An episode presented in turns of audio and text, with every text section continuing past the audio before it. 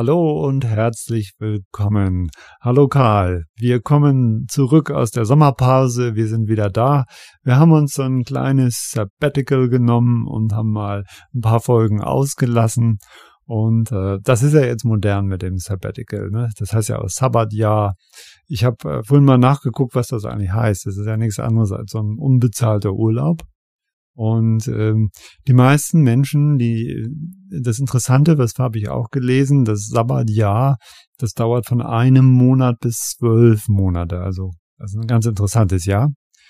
Und äh, wir, ich habe festgestellt, die meisten Leute statistisch nutzen das, um ihr C O zwei Konto ordentlich aufzufüllen und mal richtig durch die Welt zu pesen von einer Stelle zur nächsten. Wie war es bei dir? Wie geht's dir? Ja, ich habe ja kein Sabbatjahr gemacht, auch keinen Sabbatmonat, nicht einmal eine Sabbatwoche. Ich war mal drei Tage wandern mit einem guten Freund in der Rhön. Aber das war auch richtig gut, ja, richtig schön. Du bist ja richtig weit gekommen, weil du ja. Ja, von Fulda bis in die Rhön, ne? Das, äh das stimmt, also ich hatte eine kurze Anfahrt, aber bin dann Richtung Thüringen, thüringischer Rhön gewandert und das war wirklich toll. Toll ist vor allem dort, dass du in, in, in, da in dieser Ecke, wo wir waren, nicht ein Windrad siehst. Also nicht gut für die für die Energiegewinnung, aber für das war ein ungewohnt schöner, freier Blick. Wir haben mhm. nicht ein Windrad gesehen tatsächlich in Thüringen, ja. weil das so dünn besiedelt ist, dass es wahrscheinlich nicht so richtig effizient wird. Ja, wobei da ja auch Wind weht, ne? Der Wind weht überall, ja. Da, mhm. weht, da weht er auch, ja. Da weht er auch, ja. Was macht deine Schulter? Du hattest dich ja in diesem Jahr, hattest ja einen, einen schweren Kinderrollerunfall. Ja, richtig. Also mit der Schulter geht's weiterhin bergauf und äh, ich mache aber auch sehr konsequent ein bis zweimal die Woche Physiotherapie weiterhin. Und da werde ich ja noch ein ganzes Weilchen damit zu tun haben. Ich hoffe, dass es wieder ziemlich so wird, wie es mal war, von der Beweglichkeit. Ich wünsche es dir sehr. Aber fit und gesund siehst du aus. Das äh, auf jeden Fall. Hast den Sommer genutzt. Also ich habe immer mal so, so auch keine Sabbatwoche oder sonst irgendwas gemacht. Ich habe aber immer mal mir die Zeit genommen und mal über unseren Podcast nachgedacht. Wir haben ja zehn saubere Folgen hier abgedreht in meinem kleinen Arbeitszimmer, wo wir jetzt auch gerade wieder gemütlich sitzen. Und ähm, ich sage ja immer, wenn du wirklich gerne Ratschläge haben möchtest von anderen Menschen, dann fang mal mit dem Podcasten an, denn da kriegst du so viele Ratschläge, wie du dir wünschst oder nicht wünschst.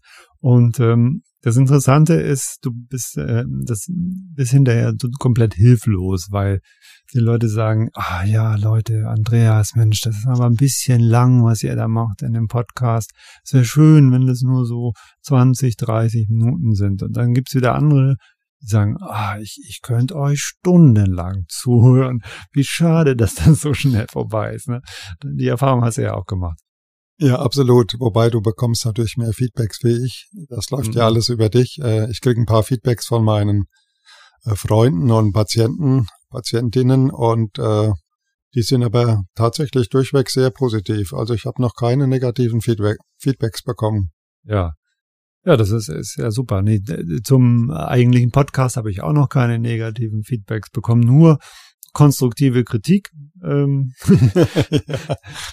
Ab und zu wurde also mal gesagt, aber das war auch sehr widersprüchlich. Die einen sagten, oh Mann, das ist aber starker Tobak, den ihr da äh, erzählt, das ist ja ganz schön schwierig, also alles verstehe ich nicht.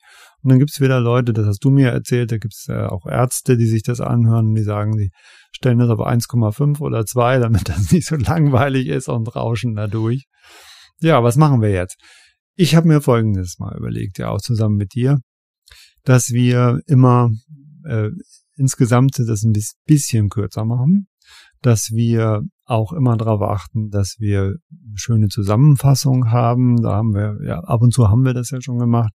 Und äh, deswegen habe ich mir gedacht, dass wir heute mal so ein Best of Ten machen, ne? Dass wir einfach mal die zehn letzten Folgen Revue passieren lassen und mal so ein paar Highlights da rausholen. Es gibt ja so Bands, die haben ihre ihr erstes L P-Album schon Best of genannt. Das das äh, das machen wir ja nicht. Wir haben ja schon immerhin zehn Alben. Wir haben schon geliefert, ja. haben schon geliefert.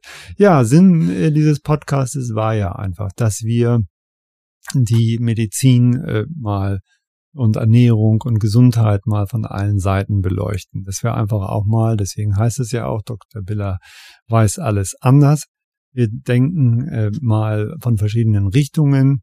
Und ähm, was wir beide ja hassen, ist diese Polarisierung zwischen Schulmedizin und Naturheilkunde. Und ich habe mir immer gewünscht, dass äh, zum Wohle der Menschheit ähm, äh, Therapeuten beides nutzen können. Und dass da nicht so, ein, so, ein, so eine Feindschaft ist. Aber das haben wir ja in unserer Gesellschaft im Moment ganz, ganz stark. Beim Thema Klimaschutz, da wird ja diskutiert und geholzt und emotional draufgehauen, was das Zeug hält und der andere wird schlecht gemacht. Dabei bräuchten wir so dringend den Zusammenhalt, gerade jetzt in unserer Gesellschaft, denn da sind ja einige Herausforderungen.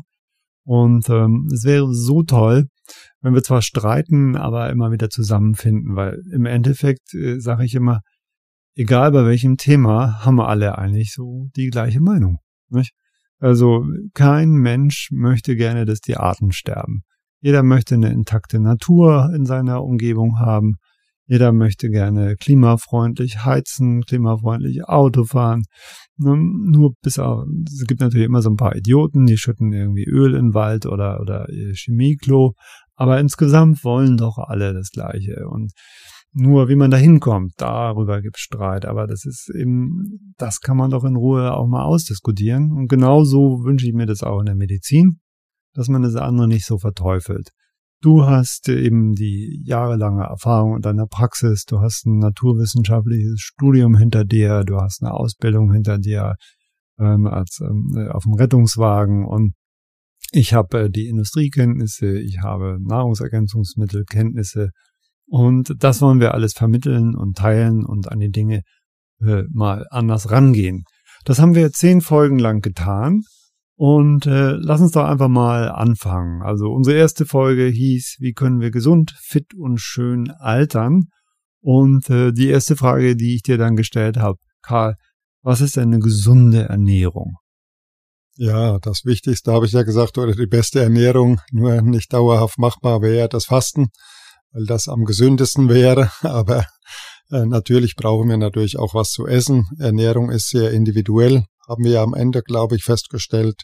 Wir haben ja in späteren Folgen dann auch mal detaillierter nochmal über die Blutgruppenernährung gesprochen, über Vor- und Nachteile von Vegetarismus und so weiter. Aber ich glaube, am Ende ist die Ernährung etwas Individuelles und die kann man nicht pauschalieren. Und dem einen tut eben äh, das Fleisch gut oder ist für ihn vielleicht sogar wichtig und für den anderen ist es eben absolut unzuträglich, ja. Ja, genau. Wir haben das ja an, an, an deiner Person als Beispiel durchgesprochen. Du bist Blutgruppe null und hast mal versucht, eine Zeit lang ja vegetarisch zu leben und das ist dir nicht bekommen, ne? Warum ist denn dir das nicht bekommen? Genau, ich habe dann ordentlich Defizite bekommen äh, im B zwölf Bereich, im Omega drei Fettsäurebereich äh, und so weiter. Eisen ist abgefallen. Ich habe ja früher auch mal ordentlich Sport gemacht und dann war das eben keine gute Kombination. Also das ist halt die Schwierigkeit, dass die Vegetarier wahrscheinlich ohne Supplementierung die allermeisten nicht zurechtkommen, ja, oder die Veganer. Ja, also ich würde sogar aus, ausweiten und würde sagen, definitiv. Mhm. Also Veganer müssen unbedingt supplementieren, die müssen was einnehmen und äh, was da sofort klar auf der Hand liegt, das ist B zwölf, B zwölf, genau. Weil es gibt gar keine andere andere Quelle für B zwölf, ich glaube Bakterien können es noch herstellen, aber ähm, normalerweise in der Nahrung kommt B zwölf so nicht vor, aber auch, du hast es eben schon genannt, Eisen ist immer ein Problem, weil die wichtigste Quelle ist eben Fleisch, ja. Und für Eisen man muss sich schon sehr, sehr, sehr bewusst ernähren, muss viel lesen, muss täglich sich damit auseinandersetzen, um äh, ohne Supplemente, ohne Nahrungsergänzungsmittel hier klarzukommen. Was fällt dir noch ein? Was würdest du noch für äh, Vegetarier, Veganer empfehlen? Ja, Omega drei hat sich ja jetzt seit ein paar Jahren schon die, die diese ähm, Wasseralge auch gezeigt, also, also dass man es mit Algen machen kann.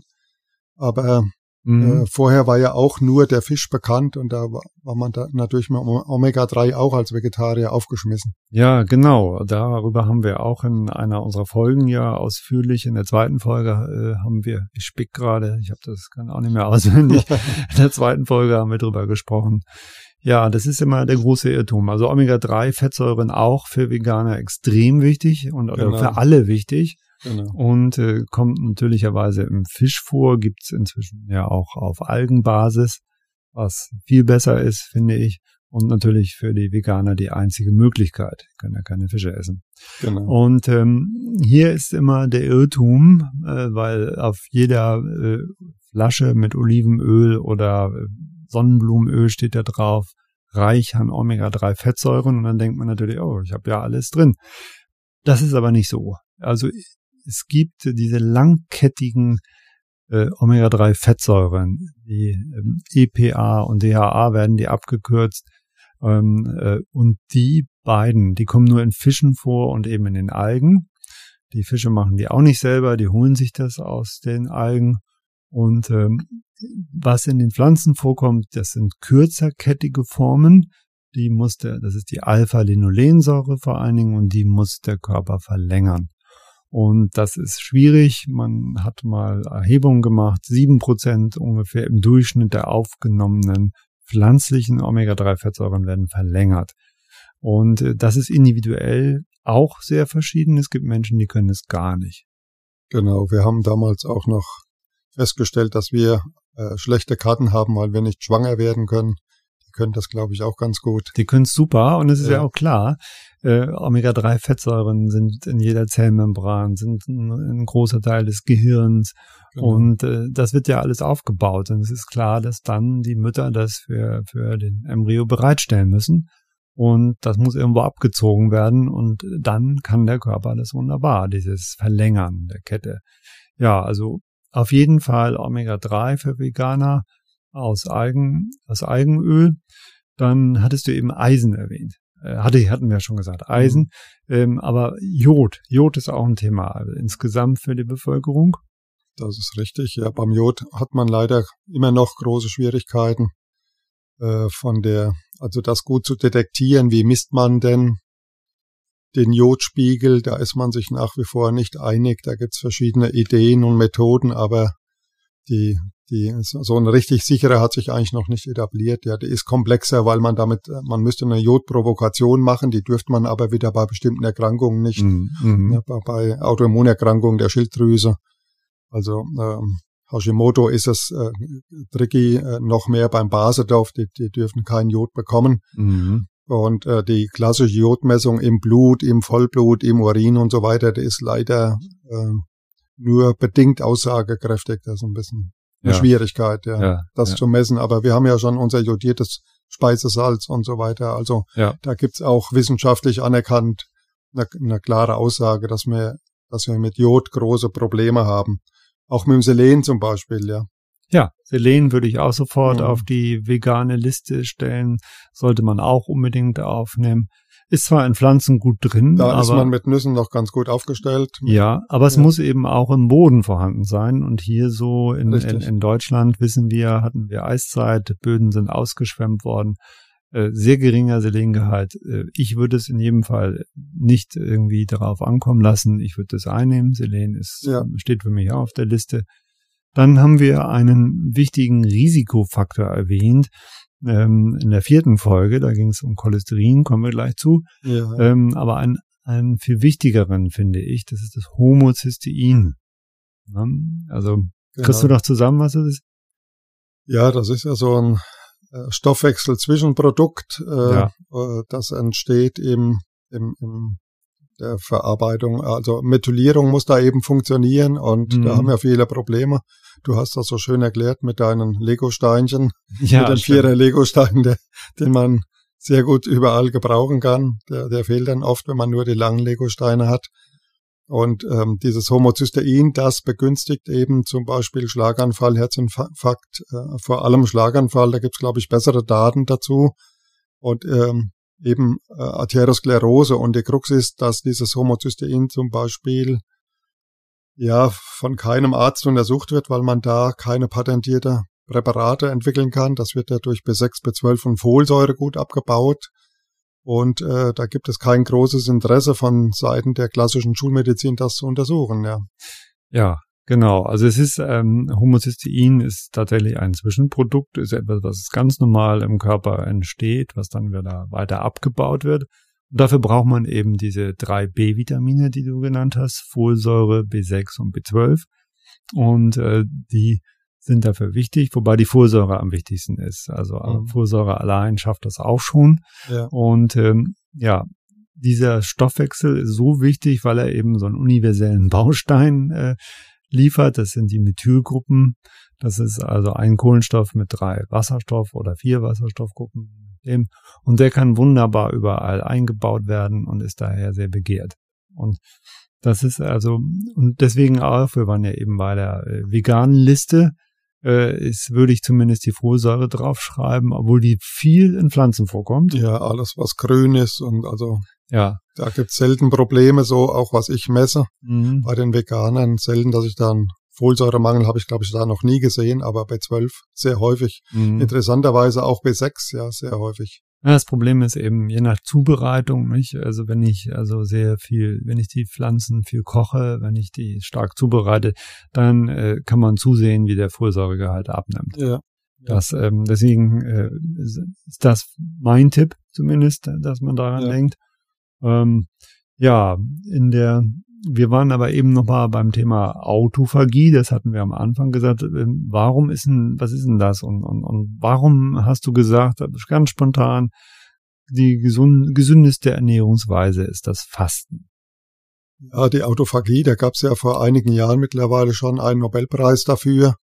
Das ist quasi ja, Müllabfuhr des Körpers, also intrazellulär erfolgt die auch, äh, sogar in den Mitochondrien, überall fällt, äh, fallen Endprodukte an, die abgebaut werden müssen. Und diese sogenannte Autophagie, also dass der Körper sich selbst ein Stück weit verdaut und abbaut und entsorgt, die kann man natürlich anregen über Sport, die kann man aber auch sehr gut anregen über Fasten. Da hatten wir auch diese sechzehn acht als kleine Methode schon erwähnt oder einmal die Woche nichts essen, wie man das auch oft schon mit seinem Hund zum Beispiel macht, dass der einmal die Woche kein Futter bekommt. Da hat der Hund eine ganz andere Lebenserwartung.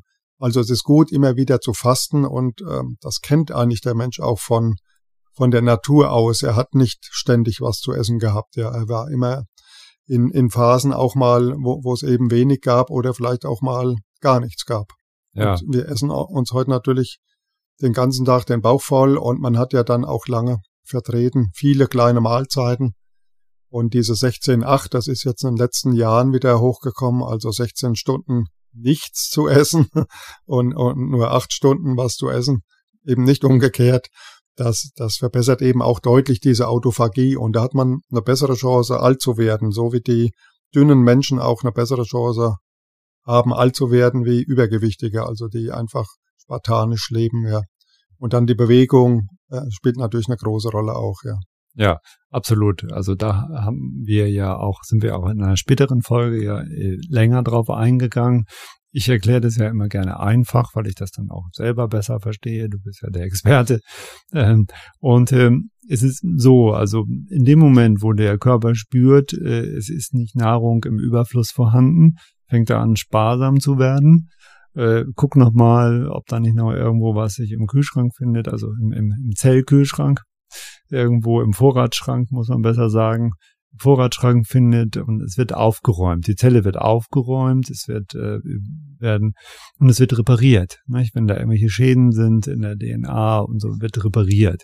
Weil man eben sich so eine Zellteilung und so, so einen Zelluntergang nicht leisten will. Man, man erhält die noch einigermaßen gebrauchsfähigen Zellen. Und diesen Prozess nennt man Autophagie. Und ähm, den will man immer irgendwie anstoßen und Fasten ist das Beste, was man machen kann. Es gibt übrigens interessante Naturstoffe dazu, die das auch imitieren, äh, dieses Fasten, also äh, Resveratrol äh, aus dem von uns beiden geschätzten Rotwein, mhm. äh, macht das auch. Ja, Berberin meines Wissens auch. Mhm. Genau. Also da machen wir aber nochmal eigene Folgen von, dass wir das nochmal genauer erklären. Darüber haben wir gesprochen. Ja, dann haben wir, äh, wirklich mal so ein bisschen äh, anders gewusst, sage ich mal, indem wir gesagt haben, Smoothies sind gar nicht so gesund. Warum sind denn eigentlich Smoothies nicht so gesund? Ja, weil sie halt extrem unnatürlich sind, weil man da große Berge von Obst und Gemüse zerschreddert, da kommt dann irgendwie ein Glas raus und vor einem liegt ein Riesenberg mit Abfall, und wenn man das essen würde, das ist, äh, da hätte man eine ganze Weile dran zu kauen, und das wäre auch gut so. Also der Smoothie äh, hebelt halt die ganze Physiologie aus, also erst einmal was zu zerlegen, mit den Zähnen zu kauen, im Mund sehr basisch, dann im Magen sehr sauer, im Zwölffingerdarm wieder sehr basisch.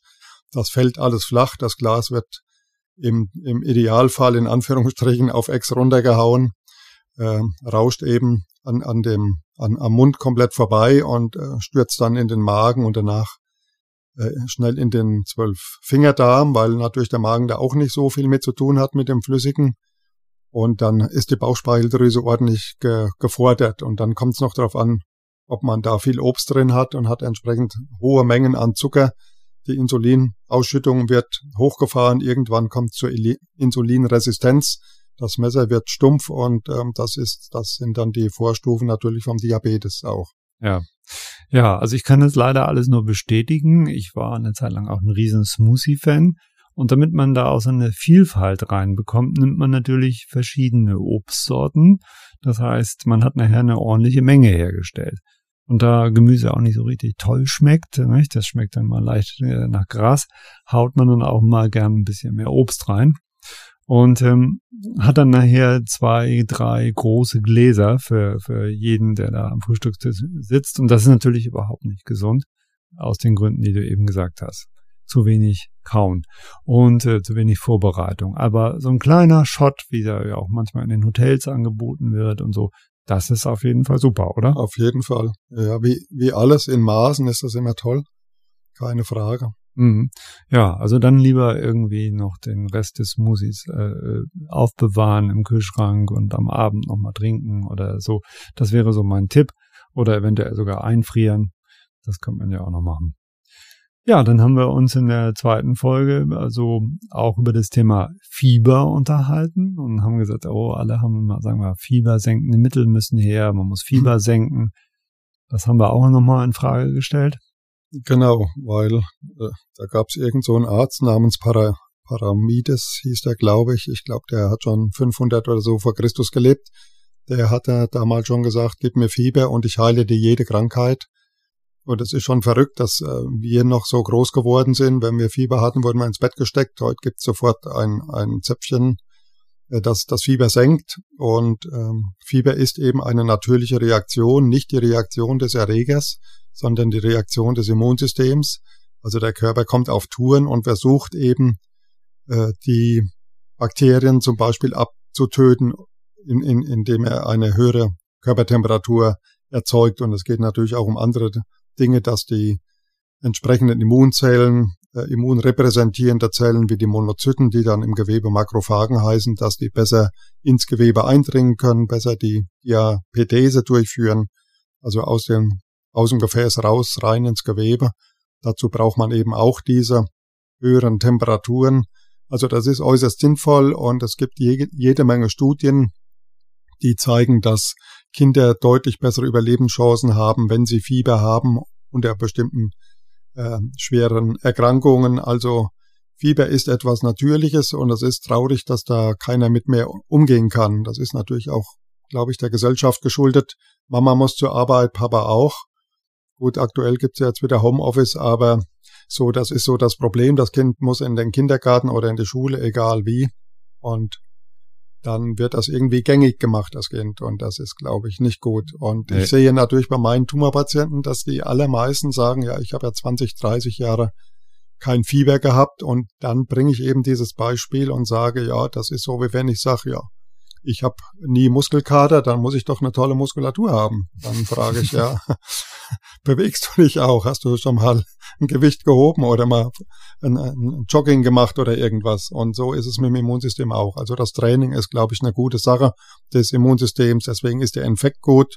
Und wenn der mit Fieber einhergeht, so ist es bei mir, dann freue ich mich da immer. Ja. Ich habe leider auch sehr wenig. Als Kind hatte ich häufig Fieber, jetzt als Erwachsener sehr selten. Ist ja nicht so gut dann. Aber was soll man machen? Ja, man kann ja Fiebertherapie machen, wird ja auch mhm. in der, in der Krebstherapie angewendet. Aktive und passive Hyperthermie, wo der Körper eben fiebert. Oder Saunagänge, da kriegt man natürlich kein Fieber, das ist klar. Aber da, das ist ein Immuntraining dann in, in Verbindung mit Kneipschen Anwendung. Also auch die Kälte hat ähnliche Effekte wie die Wärme. Ja. Gut, wir haben da dieses Thema, weil uns das so wichtig war, haben wir sogar die dritte Folge äh, genannt, nicht der Erreger macht die Symptome. Und da war eben ein wichtiges Symptom Fieber, aber wir haben auch darauf hingewiesen, wer Lust hat, da nochmal reinzuhören, dass es nie Sinn macht, bei einer Krankheit immer die Symptome abzustellen.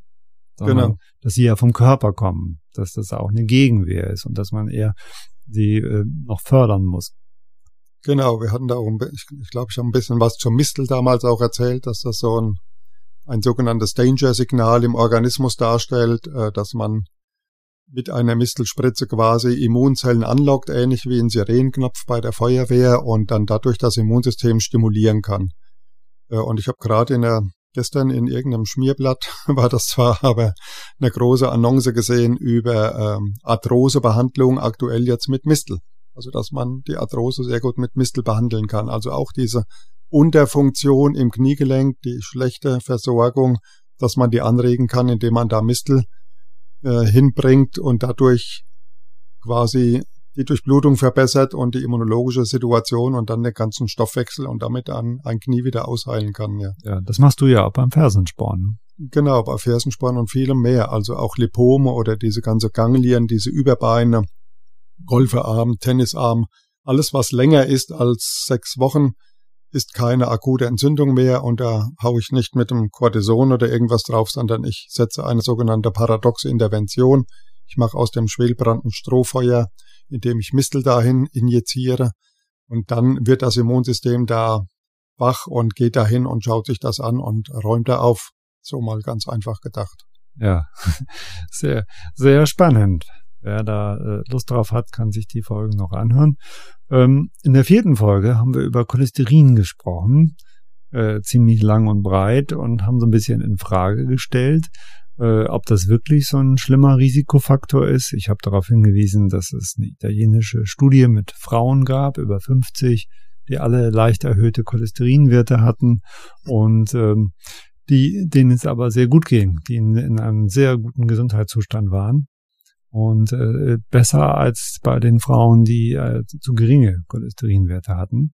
Also Cholesterin ist ein körpereigener Stoff, da werden Hormone draus gemacht, da werden andere wichtige Botenstoffe draus gemacht, und ähm, das äh, muss man sich überlegen. Aber wir haben auch dann äh, eine Lösung gebracht, weil wir gesagt haben, alle gehen zum Arzt, der Arzt sagt, der Cholesterinwert ist zu hoch, du musst was einnehmen. Was mache ich dann in solchen Fällen? Ja, wir hatten ja gesagt, man muss auf jeden Fall natürlich breiter auf das Thema schauen, also nicht nur das Gesamtcholesterin messen, sondern H D L und L D L zumindestens. Es gibt ja äh, acht Unterfraktionen, die man alle messen könnte. Das machen, bieten auch einige Labors an, und dann natürlich wichtig wieder so Werte wie das Homozystein oder das Lipoprotein A, das hochsensitive C R P als Entzündungsmarker und natürlich das Homozystein, das wir vorhin schon angesprochen hatten. Und dann muss ich schauen, wie ist der Lebenswandel, wie ist der Stress des Patienten, wie ist es mit Sport, wie ist es mit dem Gewicht. Und daraus kann man dann irgendwie ein Bild generieren und sagen, ähm, man muss sich um das Cholesterin kümmern oder eben nicht.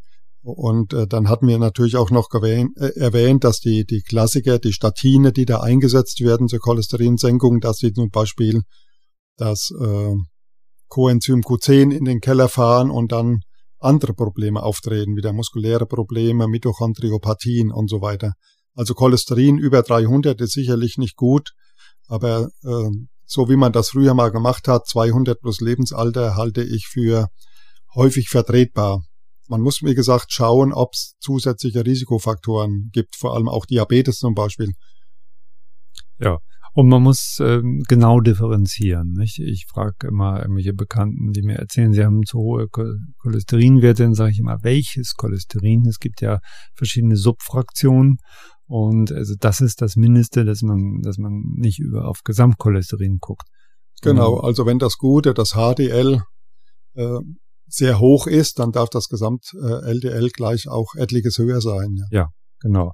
Das äh, sollte man dann mit seinem Arzt besprechen oder unsere Folge nochmal hören.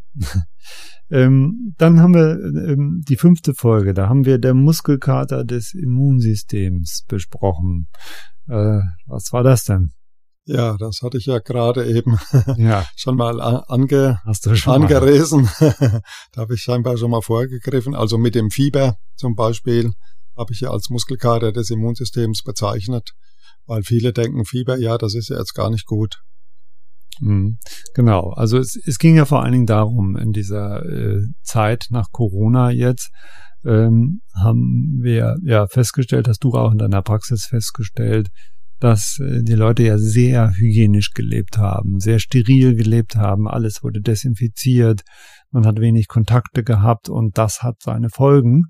Die Leute kamen mit äh, lang anhaltenden Atemwegsinfekten und es steht zu befürchten, dass jetzt, äh, wo es jetzt wieder langsam kälter wird, hoffentlich dauert es noch ein bisschen, wo jetzt Herbst und Winter kommt, dass eben auch das Immunsystem nicht richtig trainiert ist.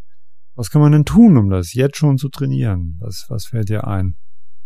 Ja gut, für das Immunsystem ist natürlich immer Bewegung auch sehr wertvoll, Sport zu machen, äh, zu schwitzen. Äh, äh, das ist auch spannend, wenn man längere Strecken läuft, dass es ein bisschen Fieber entsteht, also so eine subfebrile Temperatur, dass die Körpertemperatur ansteigt. Das ist sehr, sehr gut fürs Immunsystem.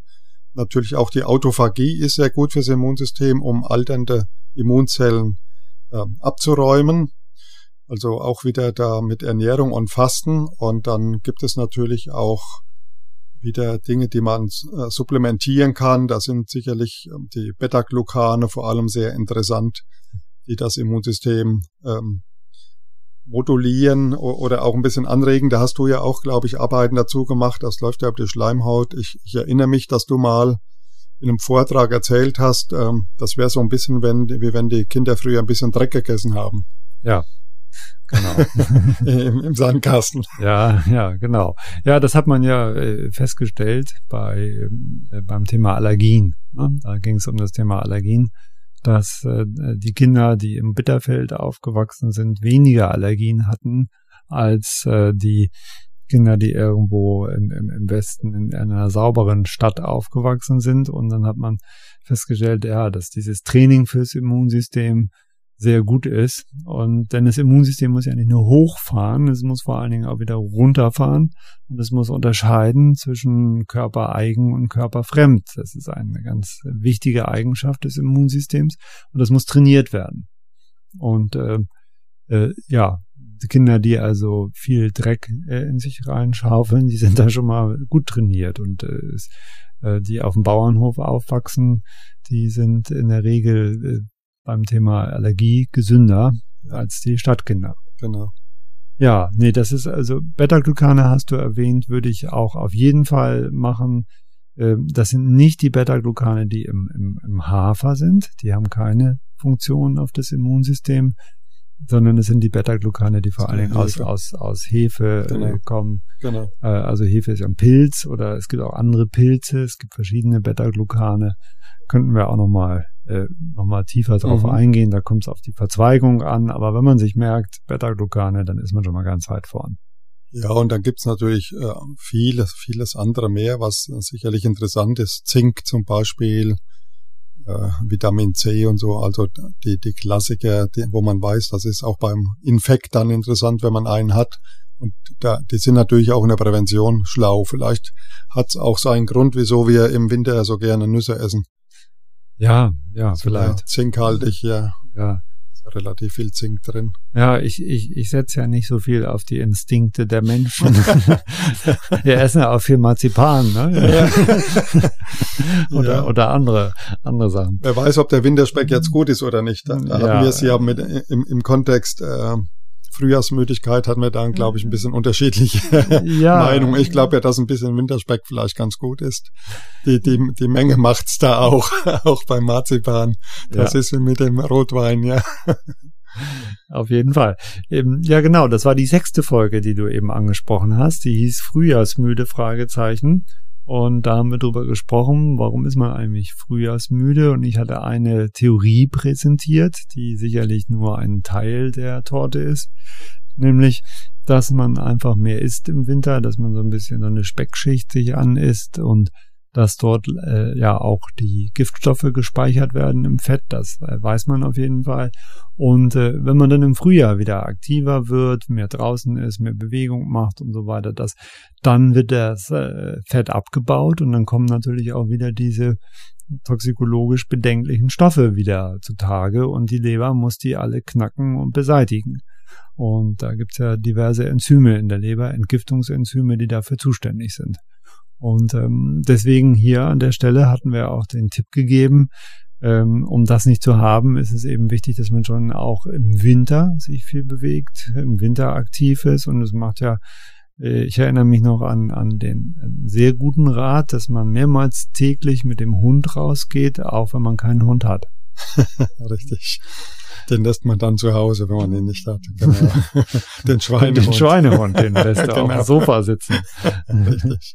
Ja, so ist das. Und ähm, gut, dann äh, haben wir über Demenz gesprochen in der siebten Folge. Und äh, da haben wir auf die Nonnenstudie aufmerksam gemacht, dass da haben amerikanische Nonnen haben also sich der Wissenschaft zur Verfügung gestellt. Die wurden dann also sorgfältig äh, auseinandergenommen, seziert nach nach ihrem Tod. Und äh, dann äh, haben durften Wissenschaftler äh, gucken, äh, weil sie ja nun den Krankheitsverlauf und den Lebensverlauf genau kannten und konnten dann vielleicht auch Korrelationen mit Krankheiten entdecken. Und bei einer der Nonnen, das war glaube ich sogar die äh, Obernonne, die, äh, da hat man festgestellt, dass die war völlig normal. Die war hochintelligent, völlig normal, bis zu ihrem Tod, keinerlei Zeichen von Demenz, und als man den Schädel öffnete, hat man gesehen, dass das ganze Gehirn komplett zerfressen war und äh, man hat echt gestaunt, die hätte eigentlich keinen klaren Satz mehr sagen können. Ähm, aber hat das irgendwie äh, kompensiert durch viel Training, durch viel Lehre oder etwas, viel geistige Tätigkeit, und das ist ja auch der Tipp, den wir dann gegeben haben. Das nützt aber nicht unbedingt was, alleine. Nein, nutzt nicht alleine, aber wir, wir hatten ja so, so ein paar Risikofaktoren aufgeführt und dann natürlich auch ein paar Maßnahmen, die man, die man ergreifen kann. Also natürlich bewegen, geistig fit halten, im Alter gerne eine, eine Fremdsprache lernen, äh, tanzen, singen, Koordinationsgeschichten machen, natürlich auch Supplements, die B-Vitamine, Omega drei und was da alles wieder kommt. Den griechischen Bergtee hatten wir erwähnt, N A D H, damit hatte ich ja meine Studie gemacht, äh, Laborwerte wie diesen B D N F, also Brain-Derived Neurotrophic Factor, als äh, Präventionsmarker, als Früherkennungsmarker der Demenz. Und ja, wo, genau, wo, wo kann man den bestimmen lassen, damit wir ganz konkret bleiben? Also es hier gibt viele Labors, die das anbieten. Nicht jedes Labor, also ein kleines Labor macht, macht das nicht, aber ich kenne selbst mehrere Labors, die das machen. Ja, muss man äh, aus dem Blut oder wie? Wo das wird aus dem Blut gemacht, genau. Mhm. Und da werden zwei Fraktionen bestimmt und äh, weil, weil das, weil dieser Stoff sich im Blut auch äh, an die Thrombozyten hängt, da so eine Art Depot gebildet wird. Ja. Man kann aber das freie B D N F bestimmen, dass er dem Gehirn zugeordnet wird. Und da kann man relativ früh schon sehen, ob es da Defizite gibt und kann dann natürlich auch wunderbar monitoren, wenn man Maßnahmen ergreift, wie sich der Wert verbessert, zum Beispiel über Sport, ja. Ja, und dann haben wir eine ganz interessante Pflanze vorgestellt, die inzwischen auch in diversen Teeläden zu bekommen ist. Das ist Sideritis, der Bergtee. Genau. Der ist allerdings nicht so ganz einfach zuzubereiten, finde ich. Man kriegt immer so eine große Tüte, wenn man den kauft, weil das, man kriegt immer auch die Pflanzenstängel und das ist sehr voluminös und macht also gar keinen Spaß. Und es gibt aber auch Extraktpräparate, die den Sideritis-Extrakt enthalten. Und da gibt es so ein ganz einleuchtendes äh, Mäuseexperiment. Ich weiß, äh, da ist äh, immer... muss man immer aufpassen mit den Tierexperimenten, die sind nicht sofort auf den Menschen zu übertragen. Aber es gibt ja immerhin Anhaltspunkte und ich wünsche mir immer, dass da die Forschung weitergeht und dass man nicht sagt, ach, das sind ja nur Mäuseversuche und das ist ja nur, ist ja nur ein Pflanzenextrakt. Und ähm, man hat also, es gibt so demente Mäuse und die schwimmen in so einem Wasserbecken und an einer Stelle für sie nicht sichtbar, nur tastbar wenn sie drüber schwimmen, ist so eine Plattform, wo sie sich retten können. Und wenn man dann Markierungen anbringt äh, am, am Rand dieser Wanne, dann weiß die Maus beim zweiten Mal sofort, wo sie hinschwimmen äh, muss, um sich zu retten. Und das merkt sie sich auch gut. Ähm, und demente Mäuse können das nicht. Die schwimmen rum und suchen jedes Mal wieder neu, als hätte es niemals diese Plattform gegeben. Und ähm, wenn man die immer mit Sideritis füttert, das ist das Erstaunliche, dann fangen die plötzlich an, diese Plattform äh, zu, wieder zu finden, sich zu erinnern und äh, also, tolles Experiment, finde ja, ich. Ja. Das heißt jetzt nicht, ich trinke drei Tassen Sideritis-Tee und dann bin ich wieder klar im Kopf. Aber äh, immerhin sollte man sich mal darum kümmern. Genau. Es ist ja leider eine Erkrankung, die wahrscheinlich einen sehr langen Vorlauf hat, fünfzehn, zwanzig Jahre, äh, wo die Krankheit beginnt. Und wir hatten ja auch gesagt, man kann sie am Ende nur beim Toten feststellen, postmortem. Also es ist nicht möglich, zu Lebzeiten genau zu definieren, ob es eine Demenz ist, respektive welche Form der Demenz es ist. Ja, sehr gut. Dann haben wir drei Folgen insgesamt gemacht zum Thema Krebs, weil das ist auch dein Spezialgebiet, damit, da kennst du dich wirklich gut aus. Ähm, weil wir jetzt schon wieder so lange erzählt haben und wir wollten noch kürzer werden, schlage ich vor, dass wir einfach nur erwähnen, es gibt eine allgemeine Formel, äh, Folge, da erklären wir eben, warum die Metastasierung des Krebses so gefährlich ist und warum es eigentlich ganz unwahrscheinlich ist, dass es Metastasen gibt, aber man äh, Krebs dann doch häufig ist und gefährlich ist. Dann haben wir eine Spezialfolge für die Frauen, da geht es um Brustkrebs, wobei es auch bei Männern ja Brustkrebs gibt, aber eben selten. Und ähm, aber damit die Männer dann nicht ins Glas schauen, werden wir in der in zwei Wochen werden wir äh, eine Prostatakrebsfolge ausstrahlen. Und äh, da werden wir uns intensiver mit diesem Thema beschäftigen. Ja, und dann haben wir uns so, so ein bisschen äh, zwischendurch mal wieder in die Nesseln gesetzt, weil wir über Wechseljahre gesprochen haben. Und da gab es einige erboste Frauenstimmen, die gesagt haben, Mann, die alten Kerle da, die unterhalten sich über Wechseljahre, die haben noch gar keine Ahnung. Ja, stimmt, wir haben gar keine Ahnung, aber wenn ich nur über das äh, erzählen würde hier, was ich unmittelbar selber persönlich erlebt habe, dann wäre schon bei der zweiten Folge wahrscheinlich Schluss. Ja, vor allem ich hätte mich dann auch gleich entschieden, auf keinen Fall Krebstherapie zu machen, wenn ich das selbst durchleben müsste. Das, ja. das versuche ich natürlich, dass, das, dass dieser Kelch an mir vorübergeht. Ja, ja welche, welche konkreten Hinweise haben wir bei den Wechseljahren gegeben? Was fällt dir noch ein, Karl? Ja, wir haben gesagt, möglichst, wenn man bei den Wechseljahren tätig werden will, schon früh mit, mit Diagnostik und auch mit Therapie beginnen, möglichst mit pflanzlichen Stoffen zu arbeiten. Wir haben nochmal klar gemacht, dass ja am Anfang das Progesteron abfällt und später erst die Östrogene. Es gibt eine relative Östrogendominanz, dass man zunächst einmal mit Progesteron sehr viel machen kann. Progesteron sehr, sehr spannend, auch im Kontext zum Beispiel von dieser Hashimoto, Autoimmunerkrankung der Schilddrüse. Das haben ja fast nur Frauen und man kann zum Beispiel eine Progesteroncreme auf die Schilddrüse auftragen und der wird auf der Hashimoto besser. Und äh, wir haben auch erwähnt, dass man diese Hormone in einer D vier zum Beispiel naturheilkundlich beziehen kann über verschiedene Apotheken in Deutschland als Cremes, als orale äh, Maßnahmen.